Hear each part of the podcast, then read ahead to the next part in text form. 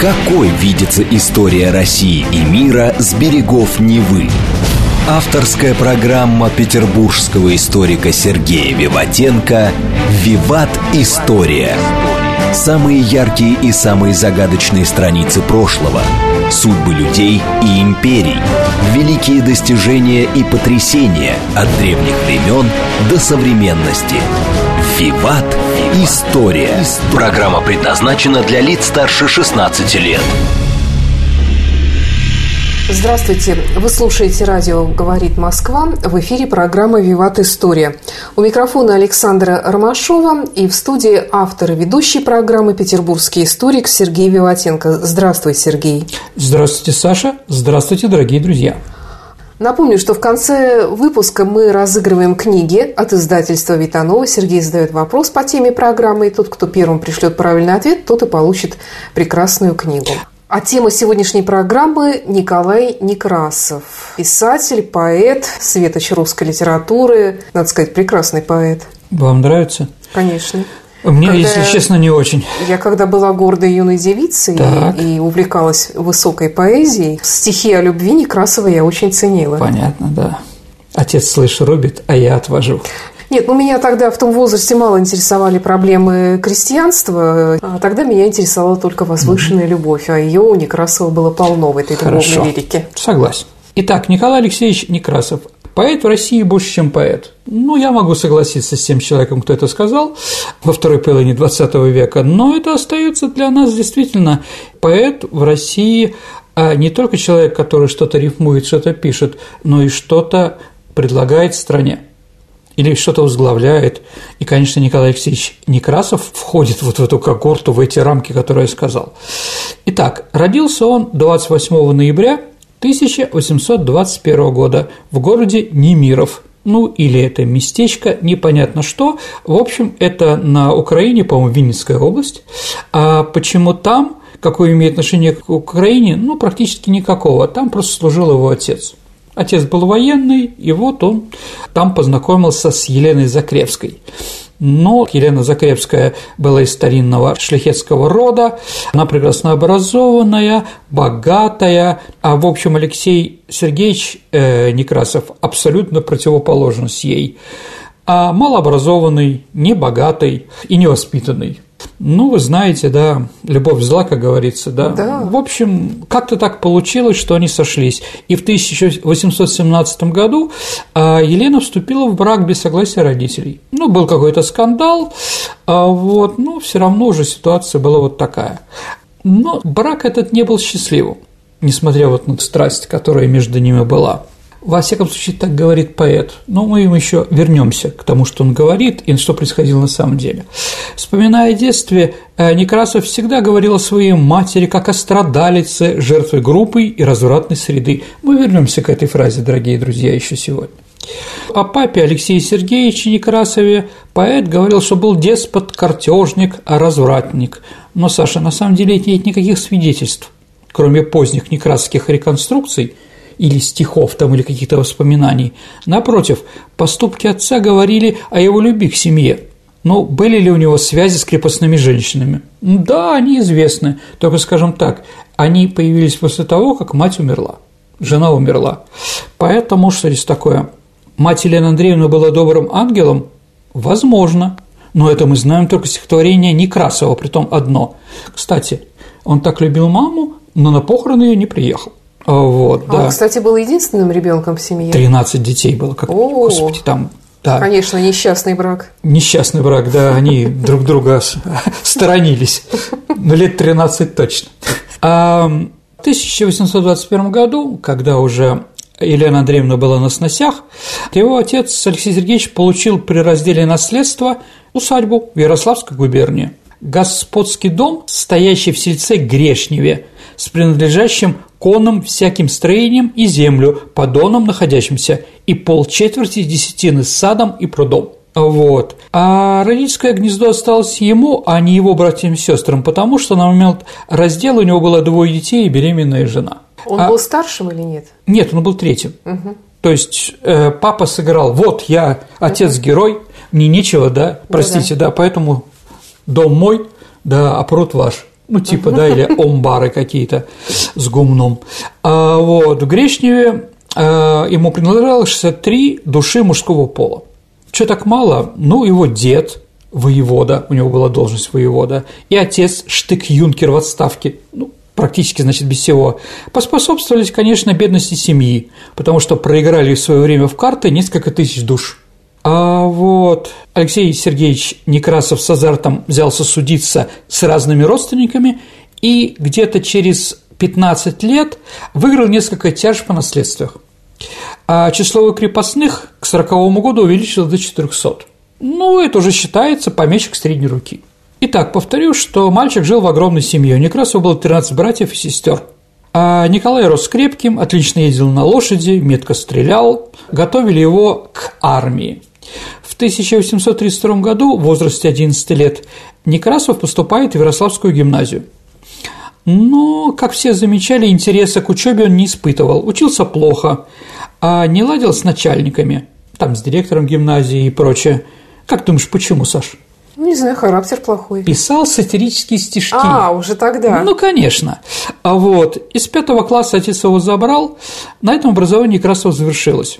Ну, да, отец мечтал, чтобы его сын стал военным, что было понятно. И в 1838 году 17-летний Некрасов отправляется в Петербург для определения в дворянский полк. Однако Некрасов повстречал в Петербурге, еще раз, по его словам, Некрасов повстречал гимназического товарища в Петербурге, некого Глушицкого, а познакомился с другими студентами, после чего у него возникло желание получить высшее образование. От сессии до сессии живут студенты весело – да, а вот он пренебрег, как он писал, угрозами отца, остаться без всякой материальной помощи и начал готовиться к вступительному экзамену в Петербургский университет. А нужно было готовиться, ему нужен был репетитор. Он его нашел оригинальным способом, как он пишет. А на итальянской встретил в увеселительном заведении Успенского, профессора Духовной Академии. Как интересно, да, со священником в усилительном заведении, вспоминал Некрасов. С откровенностью молодости рассказал ему свои нужды.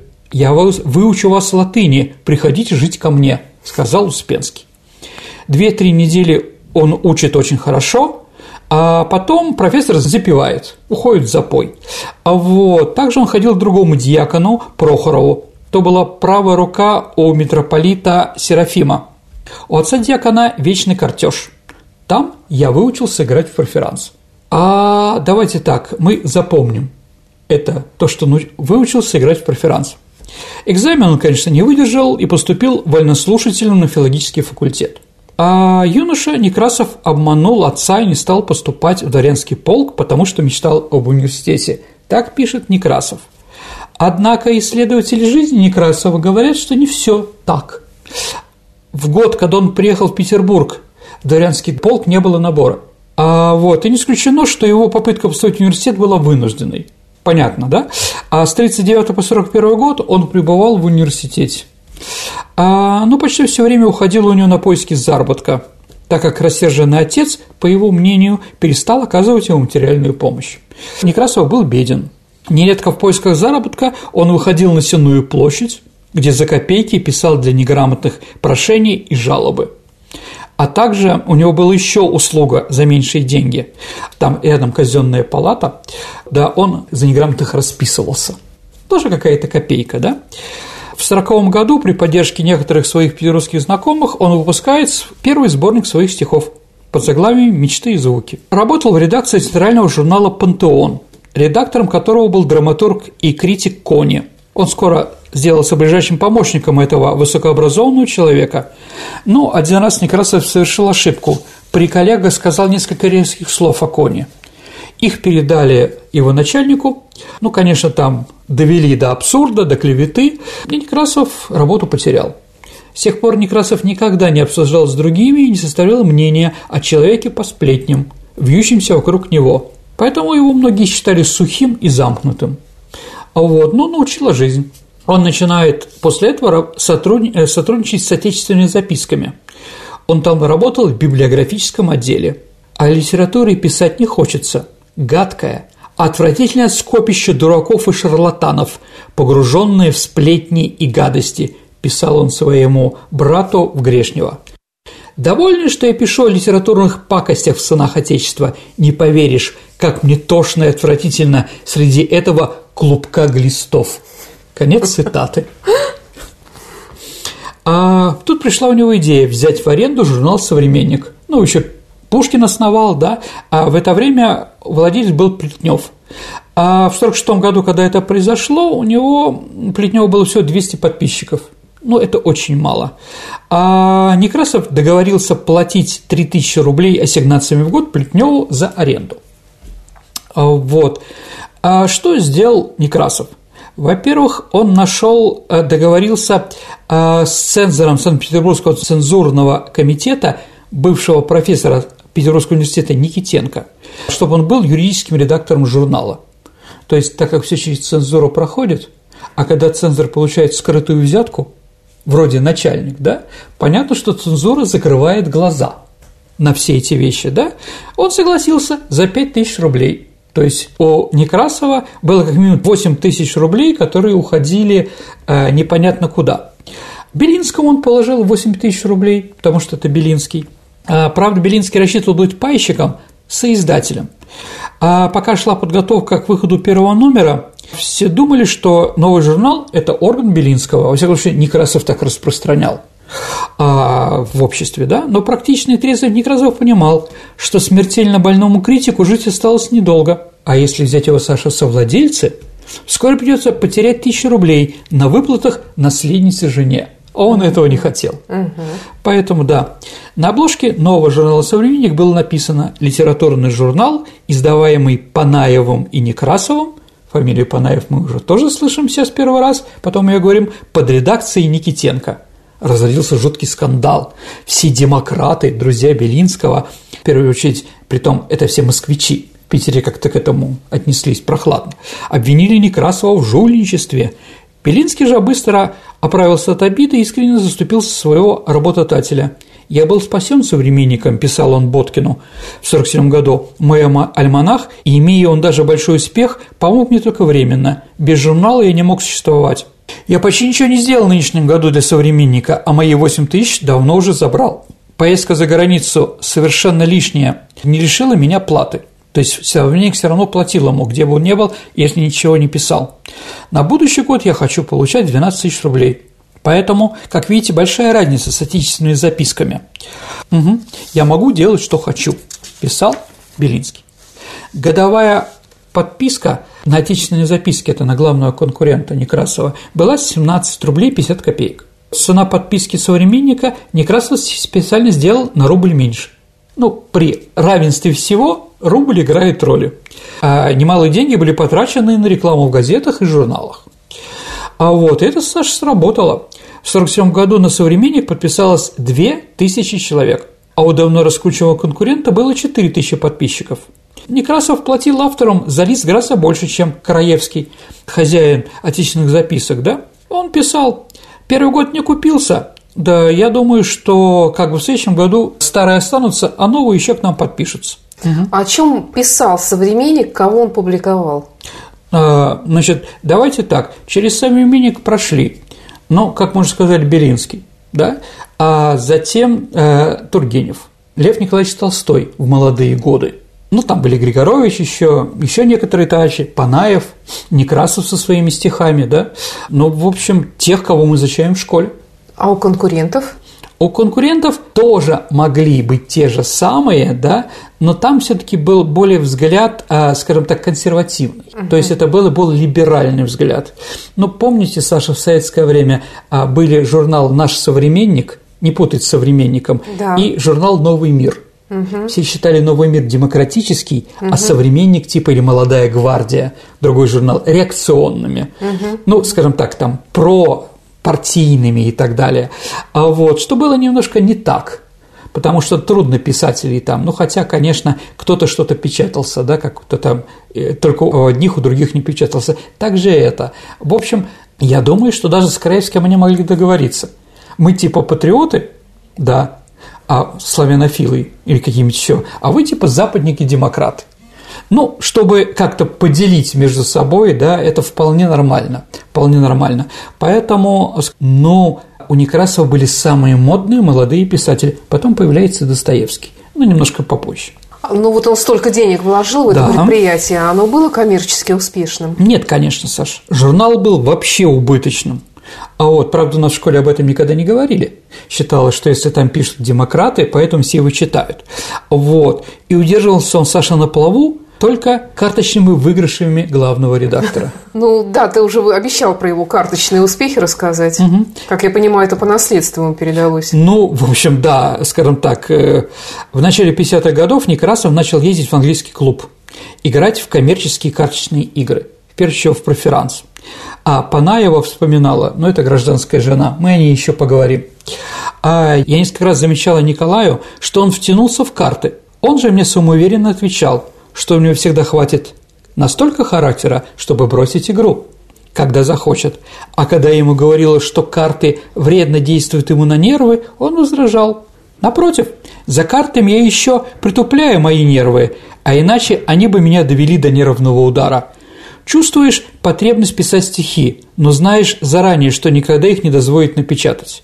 Это такое состояние, как если бы у человека отрезали язык, и он лишился возможности говорить. То есть карты его успокаивали. Некрасов, Саша, обладал феноменальной памятью умел владеть собою и наблюдал за соперником, все, что нужно, чтобы играть в карты. Некрасов был одним из самых удачных игроков в английском клубе.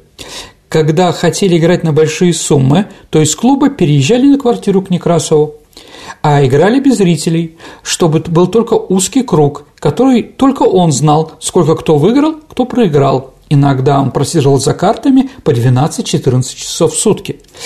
А если одна и та же компания постоянно собиралась у кого-нибудь с часа дня до 6 вечера, то такие встречи назывались утренниками. Ну, для кого-то это утро. Если Некрасов играл с кем-то из одной из компаний, то это именовалось единоборством. Его выигрыши достигали нескольких десятков тысяч рублей. Самым крупным за игру, по признанию самого писателя, а был выигрыш 83 тысячи рублей. Это очень большие деньги. То есть для поддержания журнала «Современник» Ну, никакие средства были не страшны. Ну, давайте так. А необходимость карточных игр диктовалась не только нуждой в деньгах. Карты давали Саше возможность редактору «Современника» общаться с сильными мира всего. Ведь не просто так. Он играл с министрами, высшими чиновниками, генералами, аристократами. То есть эти люди были э, близки к царскому двору, иногда могли его защитить. Ну, из общей, понимаете, общие друзья, да? Разгоряченные игрой и вином, они та- также еще много говорили, и таким образом позволяли узнать, куда дует политический ветер. Зная это, он понимал, что вот такое, такое произведение литературы нельзя пускать, потому что это идет против ветра, а вот это наоборот. Да, хотя оно критическое и так далее, зато наложится под политической, э, политическую интригу того времени. Ну и, конечно, Некрасов в городе. Одна из самых дорогих щегольская такая коляска. Самые лучшие лошади. Охотничьи собаки. Он же у нас охотник, помните? С ружьишком все время ходил, да? Охотничьи собаки, выписанные за границы. Одежда от лучших петербургских портных, роскошные обеды – все это атрибуты новой жизни Некрасова. Конечно, это раздражало многих его со- современников. Помните Панаев, а теперь критик Скобичевский. Помните, Саша, Панаев Скобичевский, который сожгли Грибоедов? Да, так вот Скобичевский писал – а всего этого оказалось достаточным, чтобы людям, привыкшим мыслить по шаблонам, совсем разочароваться в Некрасове, не только в человеке, но и в как поэте. Помилуйте, поэт музы и гнева и печали, поэт, певец народного горя, глашатый мук и стонов всех обездоленных, да, Саш?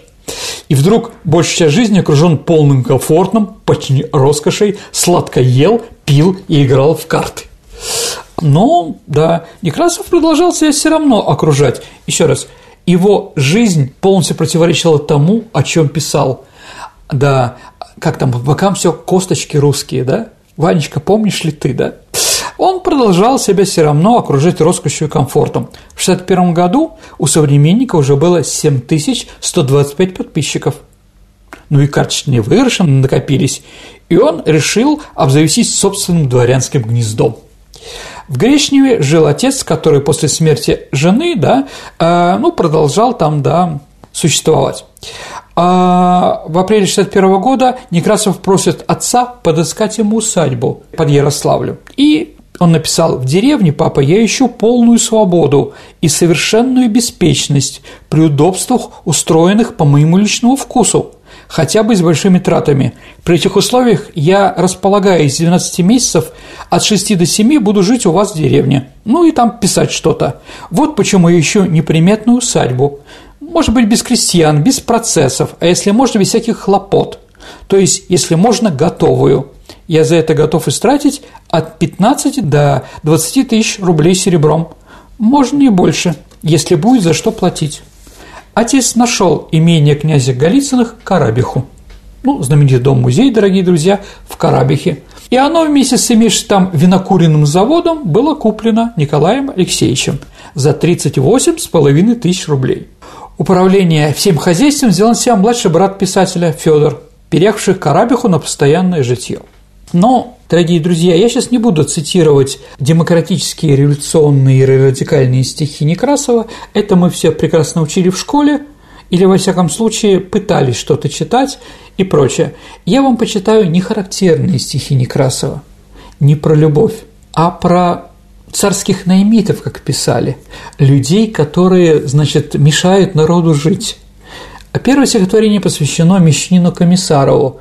А Комиссаров в 1866 году решил посмотреть на живого Александра II, который, как известно, все время, каждый день ездил в летний сад прогуляться, да, и увидел, как другой мещанин Каракозов пытался убить императора. И после первого выстрела Комиссаров выбил пистолет, и император остался жив – да. И вот что пишет демократ Некрасов, дорогие друзья, по этому поводу.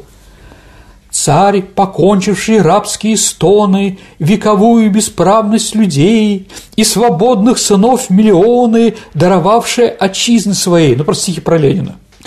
А, и крестьянин, кого возрастил в недрах Руси народ православный, чтоб в себе весь народ он явил, охранителем жизни державной, сын народа, тебе я пою, будешь славен ты много и много, ты велик, как орудие Бога, направляющий руку твою. Ну, понятно, что демократы, а Каракозов начитался произведений «Что делать?», угу. тоже писателя Чернышевского, который работал на, на Некрасова, да, в журнале, как-то странно, да, а Некрасов еще добавил – у нас об этом еще раз не любит говорить. А это панигирик Муравьеву вешателю тому самому Муравьеву, э, который уничтожил польское восстание 1863 года, да? Его называют вешателем, да? Да, он музу посвятил народу своему. Угу. А бой решит судьба. Бокал за здравный поднимая, еще раз выпить нам пора, здоровья миротворца края. Так много ж лет ему, Ура! Пускай клеймят тебя позором надменный Запад и враги, Ты мощен Русью приговором, ее ты славу береги. Мятеж прошел, крамола ляжет, В Литве и Жмуди мир взойдет, Тогда и сам враг твой скажет «Велик твой подвиг» и вздохнет. Вот, понимаете, да? да? И как демократические все эти вот его товарищи, его, да, ну, понятно, что он это не писал в этих демократических журналах. Это просто когда вот приехал Муравьев в Петербург, да, и вот на его встрече он такой стихотворение писал. А вот, когда там кто-то дружеские адреса давал Муравьеву и прочее, да, все, в общем, восприняли нормально. А когда вышел Некрасов, все как бы насторожились и скукожились. Сейчас этот будет гнать правду матку, да? А вот, а он взял и написал такое – такая мертвая тишина была, и все там просто удивились. Очень удивились, Саша. Ну, что делать? Наша интеллигенция вот такая, да. Демократ Шаляпин, который пел прекрасные народные песни типа «Дубинушку» или «Ухнем», да, и в то же время, когда он пел после революции пятого года, 1907 году, а вот Николай II приехал на его, э, на его спектакль. Увидев ложи Николая II, Федор Шаляпин упал на колени эта интеллигенция ему тоже не простила. Ну да, вот такие вот были, да. Ну, творческие люди, мне кажется, всегда были немножко продажны. Слушайте, ну, в общем, да. То есть, ну, поэт в России видит по-разному все это, да. Но я думаю, что с Горьким можно сравнить тоже. Он же тоже был барином, в общем-то. На Капри жил. Один из основателей столпов соцреализма. Сергей, я думаю, нам нужно прерваться на пару минут от твоего увлекательного рассказа и послушать новости на радио «Говорит Москва». Прекрасно. Давайте послушаем новости. Какой видится история России и мира с берегов Невы? Авторская программа петербургского историка Сергея Виватенко «Виват. История». История. Продолжается программа «Виват История». В студии по-прежнему Александра Ромашова и историк Сергей Виватенко. Ну, давайте как бы продолжим про Некрасова. Еще раз, дорогие друзья, про самое известное его произведение сегодня мы не говорим. У нас не литературное с вами. Да. Я говорю о том, что у нас или мало известно, или об этом говорить не любят. А вот, ну, с современником еще и Некрасовым был еще один скандал. Это был скандал, как бы такой, э, скажем так, социальный, что ли, нравственный. Э, основатели, еще раз, современники были Некрасов и Панаев. У Панаева была красавица жена Авдотья Яковлевна. Она, правда, красивая женщина. Ну, ветреный Панаев давно к ней уже охладел, а Некрасов был неравнодушен, и стали они жить вместе – а чтобы быть поближе к самому ценному сотруднику Белинского, квартировавшего на Фонтанке, чтобы быть, как он говорил, к самому ценному сотруднику Белинскому… Поближе. А, поближе, да. Он жил на Фонтанке, угол Фонтанки Невского проспекта. Вот дворец Белозерских, Белозерских с одной стороны Невского проспекта, а это красное здание, вот там Белинский жил. А вот, да, и поэтому Некрасов говорил, что я о нем думаю все время. А Некрасов и Панаев вместе арендовали одну квартиру в доме княгини Урусовой, где разместили контору журнала. Ну, вот парадный подъезд по торжественным дням. Как раз из этого окна это все было написано, да? Это угол улицы Некрасова, как ни странно, бывшая бассейная, да, и Литейного проспекта. Здесь в 1948 году у Некрасова с Панаевой родился первый сын – 1955 году второй. Ну, оба ребенка умерли в младенческом возрасте, да, но вот как бы высокие отношения, да, Хоботов. А Панаев как? Ну, Панаев, он был в, в, этом же, в этой же квартире проживал, да, но за счет Некрасова. Ну, еще раз, ну, вот такие, да, еще раз, они не развелись, они не развелись, но взаимоотношения были достаточно вот интересные, скажем так. А вот, кроме того, что у него была любовь Апанаева и с ней жил, когда в Петербург приехала француженка, французская актриса Селин Лефрен, а вот в Михайловском театре она пела. И она стала новым увлечением нашего поэта.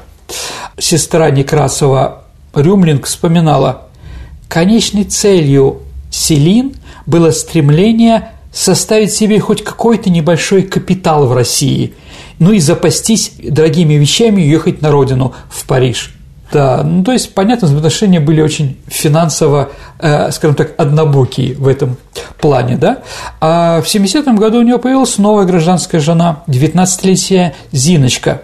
Она была, ну, по паспорту она Фёкла Анисимовна Викторова, но Некрасов говорит, будешь для меня Зиночкой. Да, видимо, с Фёклой Анисимовной жить не хотел. А с Зинаидой это как бы по-другому, да. Как утверждали, возможно, да, может, нет, Некрасов увел ее какого-то купца. Он покупает для Зиночки, для себя новую усадьбу в Чудово, Новгородской области, для охоты и поэтических трудов. Но еще нельзя говорить, что вот Некрасов, да, он был добрым человеком, да. По-прежнему часть денег, выигранных в карты, он щедро раздавал нуждавшимся журналистам и писателям, без расписок и без надежды на их возвращение или обработку. То есть Некрасов был такой звездой Петербурга, добрым таким в этом отношении, да? Когда Некрасов катался в своих санях по Невскому проспекту в модной боярской шапке, то едва успевал отвечать на поклоны прохожих и проезжих. А вот. В 1976 году Некрасов заболел. Ну, как бы начались у него проблемы, а рак кишечника. И 1976 года деньги у него стали уходить, они потекли к врачам. Да, в одном из писем к брату Федору писатель жаловался. Наличность плывет как вода. Десятки тысяч рублей ушли на лечение, операцию, на наблюдение и уход после нее. Да, но ничего не помогло. Зиночка, если говорить о ней, да, значит, он с ней обвенчался в апреле 1977 года, все время была около умирающего больного. Ну, скажем так, сестра была перед смертью и Зина. Вот две, две женщины, которые были верны ему до конца. А он, еще раз, он, когда решил обвенчаться со своей гражданской женой, но он уже был таким больным, что у него такие мучили болезни, что сделать в церкви это не мог. Он не мог долго стоять. И, а вне храма церковные уставы венчания не позволяли.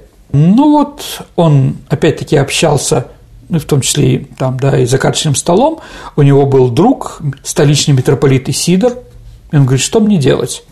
А вот Исидор предложил, что делать. 4 апреля 1977 года в шатре, раскинутый прямо на квартире Некрасова, состоится таинство венчания. Э, Исидор сказал, обратись к военным священникам. У них же походные церкви шатры, если помните, Отто Кац, оберфилькурат, у Швейка был такой, да?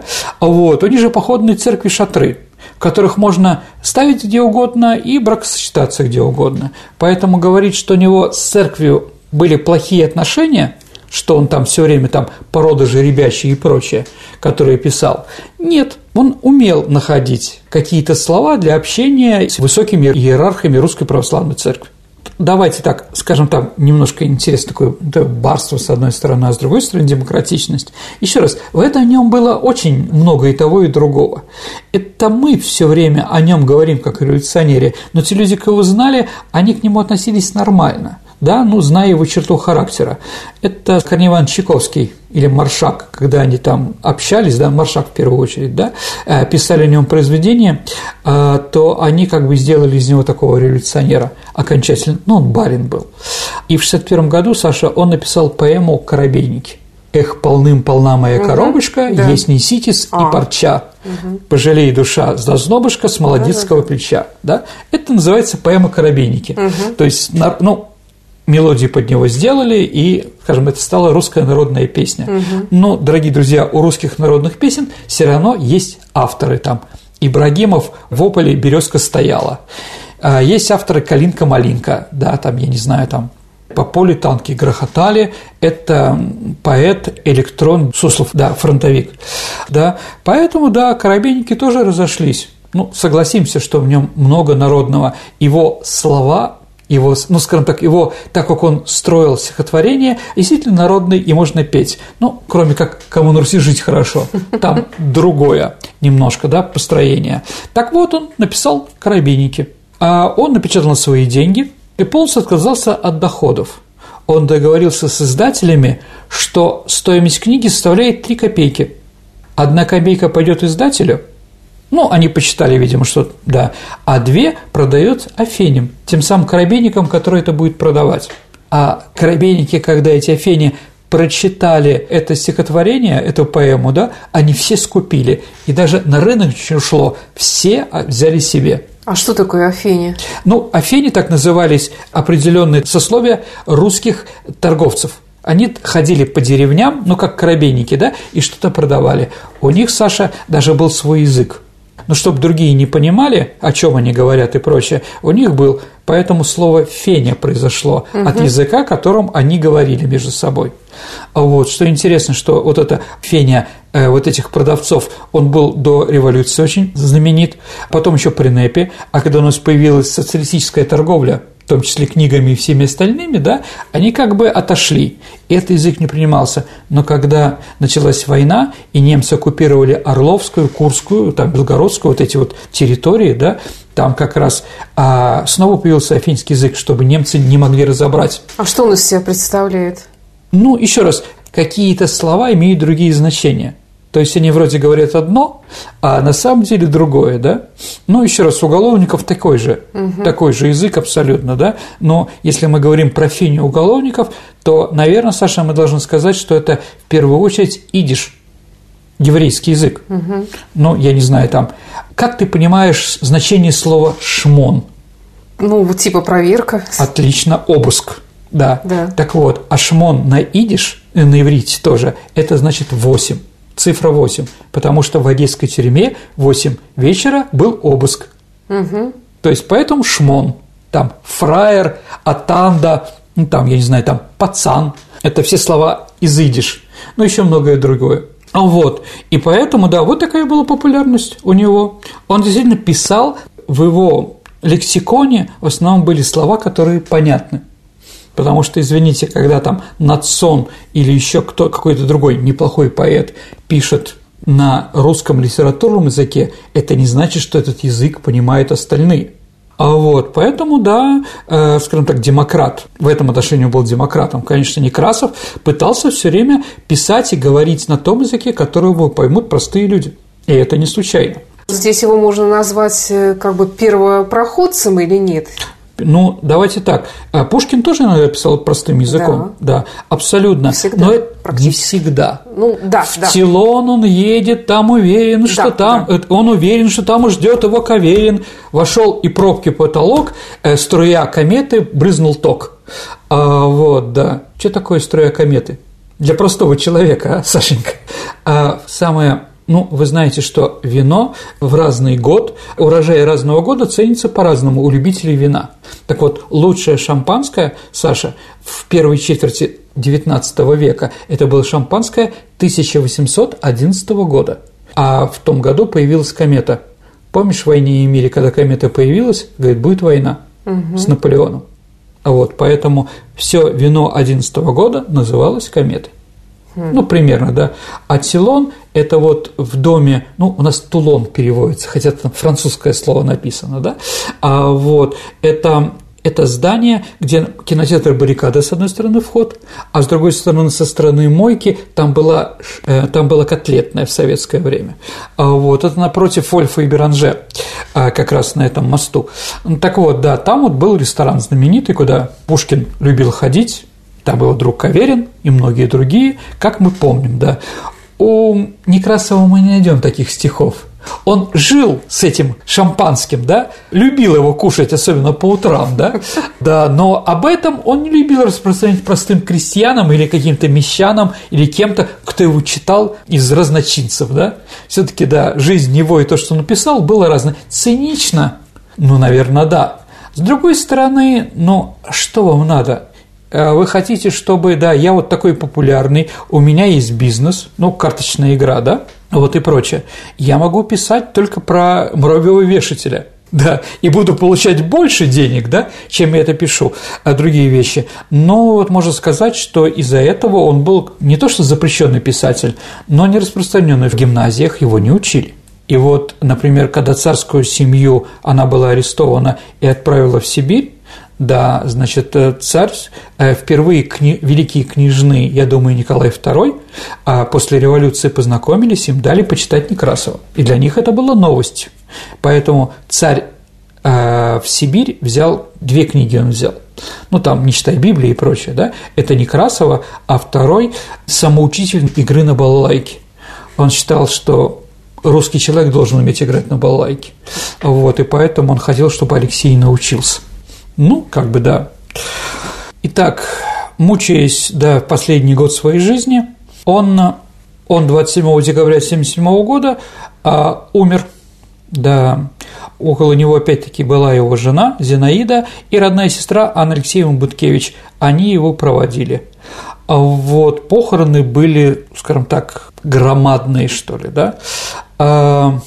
Его, значит, хоронили, ну, сейчас на литературские мазки называются, да, а, так вот, а, была большая очередь, и люди ехали в каретах, ну, такая была процессия, да, сук такой, да, а люди едут в каретах, открытых на каких-то, а некоторые кареты, Саша, были закрыты не потому, что декабрь там, да, и там в январе его захоронили, а потому что там его карточные друзья ехали и играли в карт, да, господа красные в городе, полковник карты сданы. Они говорили, Николаю Алексеевичу будет приятно, что мы едем на его похороны и занимаемся тем, что он любил больше всего в жизни. С ну, ума сойти, кто бы мог подумать. Ну да, да. Ну, с одной стороны, его, значит, хоронила интеллигенция, да, с другой стороны, вот бары, да, еще раз. А, у кого он, помните, мы говорили, выиграл 83 тысячи, да? У министра финансов Абазы. Там у нас есть город Абаза в Хакасской, в Хакасии там, да? Вот, Абаза, один из авторов, может быть, конечно, это другой, но я думаю, что одинаковый, «Утро туманного» музыки, да, который Тургенев написал стихи. А вот романса знаменитого, да, а вот хоронили, ну и Достоевский, выступая, говорит, его можно сравнить с Пушкиным, и тут все студенчество, нет, он выше, выше. Смешно, конечно, не выше он Пушкина, но из-за его, его политической, политических взглядов, да, он считался, да, более высоким, более интеллектуальным. Я сейчас скажу плохие слова, дорогие друзья, да, не всем это понравится, но я думаю, именно из-за политических взглядов мы так обожаем Солженицына в нашей стране. Сергей, а правда ли, что на могиле Некрасова изображена звезда Давида? Ну, давайте так, да, извините, я оговорился, он похоронен на не литературских мазках, он похоронен на Новодевичьем кладбище. Это Московский проспект, угол, по-моему, Киевской улицы, там, где Союз Пушнина, Саш. Угу. Помните, на Московском проспекте была такая организация? А, да, действительно, на могиле Николая Алексеевича Некрасова в Санкт-Петербурге под датами рождения и смерти можно увидеть изображение шестиконечной звезды. Почему это сделано, непонятно. Никакого отношения к евреям он не имел. Даже можно сказать, что иногда какие-то антисемитские у него были там а, что-то проскакивало, какие-то фразы такие, да, вот. Но это факт остается фактом, да, можете посмотреть на его могиле, она есть. Ну, что еще можно сказать об Николае Алексеевиче Некрасове? Ну, что его творчество, по моему, по моему мнению, абсолютно цельное. Он писал о чаяниях народа, его страданиях, поднимал свой голос в защиту обездоленных, показывал своей поэзией как его душа испытывает невыносимые муки при виде чужих страданий. Кнутом иссеченная муза Некрасова, как он сам это говорил, да, была близка разночинной, разночинной интеллигенции середины XIX века и выражала ее интересы и мировоззрение. При этом удивляет сам Некрасов как человек. Люди, знакомые с ним, бывали шокированы контрастом между реальной личностью поэта и тем образом, который возник при чтении его стихов и поэм. Казалось, что подобный человек не может создавать такие полные искренней боли за народ произведения. Ведь Некрасов был предприимчивым человеком, богачом, помещиком, игроком, любил женщин, ни в чем себе не отказывал, что, конечно, противоречило революционной морали того времени, да? Он неоднократно попадал в двусмысленные положения, весьма сомнительные с моральной точки зрения, но все равно, конечно, он оставался великим Э, поэтом, демократом. И когда он умер, через некоторое время то, что как он, как он человеком был, всем забылось, и осталось только стихи. Ну вот, да. С другой стороны, Некрасов, конечно, э, скажем так, перессорился фактически со всеми своими собратьями по Перу. Там, перессорился? Перессорился, конечно, там, ну… А и на какой почве? Э, почве денег – а почва, там, я не знаю, там, да, как он, знаменитая эпиграмма по поводу Анны Карениной, а, которую написал Некрасов Лев Николаевич, это обидело. А вот, скажем так, с Достоевским у него были достаточно такие сложные отношения. Но еще раз, гении или поэты, или писатели – это сложные люди. Поэтому, как бы, да, между ними были сложности – да, при том еще они же всегда мерят, что они лучше, талантливее, умнее, чем другие. Естественно. А вот, поэтому, конечно, проблемы в этом отношении у Некрасова были. Ну, сейчас, Саша, если мы можем говорить о Некрасове, ну, он, наверное, менее разрекламирован, чем в советское время.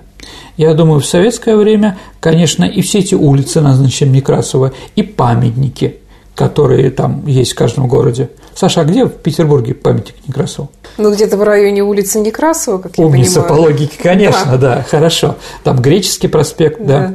А, он находится, да, около турбдиспансера с одной стороны, и а, Октябрьского, да, и Некрасовского рынка. Угу.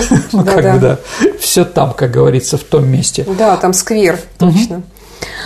Вот. Является ли Некрасов современным писателем, э, поэтом, да? Ну, наверное, почему нет? Потому что он понимал ситуацию, э, скажем так, с человеком.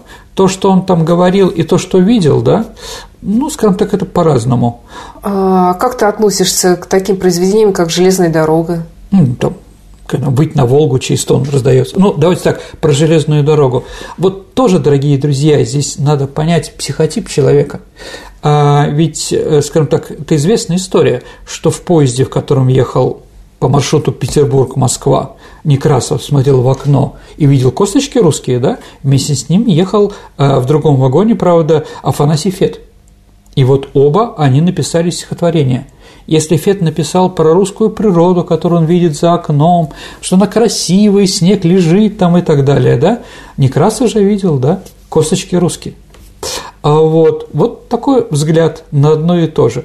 Ну да. То, что хотел увидеть, тот, наверное, то и увидел. Я согласен. А можно ли с этим согласиться? Ах, да, ну и, наверное, Некрасов – это первый поэт, который сделал а, поэзию политизированную. То есть все его произведения, они направлены в определенное демократическое направление. А дедушка Маза и Зайцы? Ну, дедушка Маза и Зайцы нет. Хотя тоже, ну, скажем так, ну, это положительная вещь, конечно, да, но это, опять-таки, восхваляет русский народ. Почему нет? Тургенев же написал тоже связанную с утоплением животных произведения, да, но мы же, скажем так, все время об этом не говорим, да, мы какие-то другие произведения Тургенева считаем за лучшие, да, чем Муму. Кстати, ну, маму еще, по-моему, продолжают в школе изучать. Ну, почему нет, как говорится. Ну, дедушка Мазай Зайца нет, там мужичок с ноготок, там все, да. все понятно. Нет, еще раз, его можно читать, конечно, да, но, наверное, без каких-то политических вещей. Хотя, с другой стороны, поэт, он освещает ту эпоху, в которой есть. Тургенев тоже русский барин. Как же он прочувствовал в своем романе «Отцы и дети» ситуацию, которая будет через год, через два, появление нигилизма. Он написал в 1958 году, за три года до отмены крепостного права. Да, и вот это вот появление новых людей, таких вот, да, но он прочувствовал потому что поэты иногда видят то, что, скажем так, как человек он это не видит, ну, как, возможно, там рука Божия или прочее им ведет, да, как Мидльштам, например, да, описал эпоху сталинскую какими словами, да, хотя, с другой стороны, с другой стороны, ничего ни революционного, оппозиционного или еще какого-то в нем не было, да, вот, поэтому, еще раз, поэт в России больше, чем поэт, Саша. Спасибо, Сергей, за интересный рассказ. Ну а теперь переходим к нашей исторической викторине, в которой мы разыгрываем книги от издательства Витанова. Последняя программа у нас была посвящена протопопу Авакуму. Угу. Напомни вопрос. А, вопрос был, Саша, такой. Протопоп Авакум отличался крайней а, набожностью. Однажды в село Лопатицы, где он был настоятелем, пришли скоморохи, которые были запрещены. Он их изгнал, при этом маски шутовские, бубны и домбры сам изломал, а их отпустил. Кого же он отпустил? Саша, может, вы ответите на этот вопрос? Медведей. Умница, Саша! Абсолютно верно. Ну, скоморохи с медведями у нас ходят, да? Ну, вот, значит, да. А медведя он освободил. Есть у нас правильные ответы? Ты знаешь, как ни странно, есть. Ну, даже не один. Ну, Саша, если бы никто не ответил, мы бы вам книгу подарили бы. Да. Э, правильный ответ э, прислал первым Сергей Веселков. Поздравляем Сергея. Я думаю, книга, которую вы получите, вам понравится. Ну и продолжайте играть в наши игры. Ну а теперь, внимание, новый вопрос. Итак, Сегодня мы говорили с вами про Николая Алексеевича Некрасова. И вопрос будет, конечно, про него. В 1920 году в бывшей усадьбе Некрасова-Грешнева местные крестьяне организовали один из первых колхозов. Он получил свое название в честь героев произведения поэта. Как же назывался колхоз? Ваши ответы можете отправлять на наш электронный адрес радио Виват собака mail.ru либо вступайте в наше сообщество ВКонтакте и в личном сообщении Сергею Виватенко или мне Александре Ромашовой тоже можете отправить ваш ответ. Спасибо, Сергей, за интересный рассказ и до встречи в эфире. Дорогие друзья, до новых встреч. Будьте внимательны и берегите себя. До свидания. До свидания.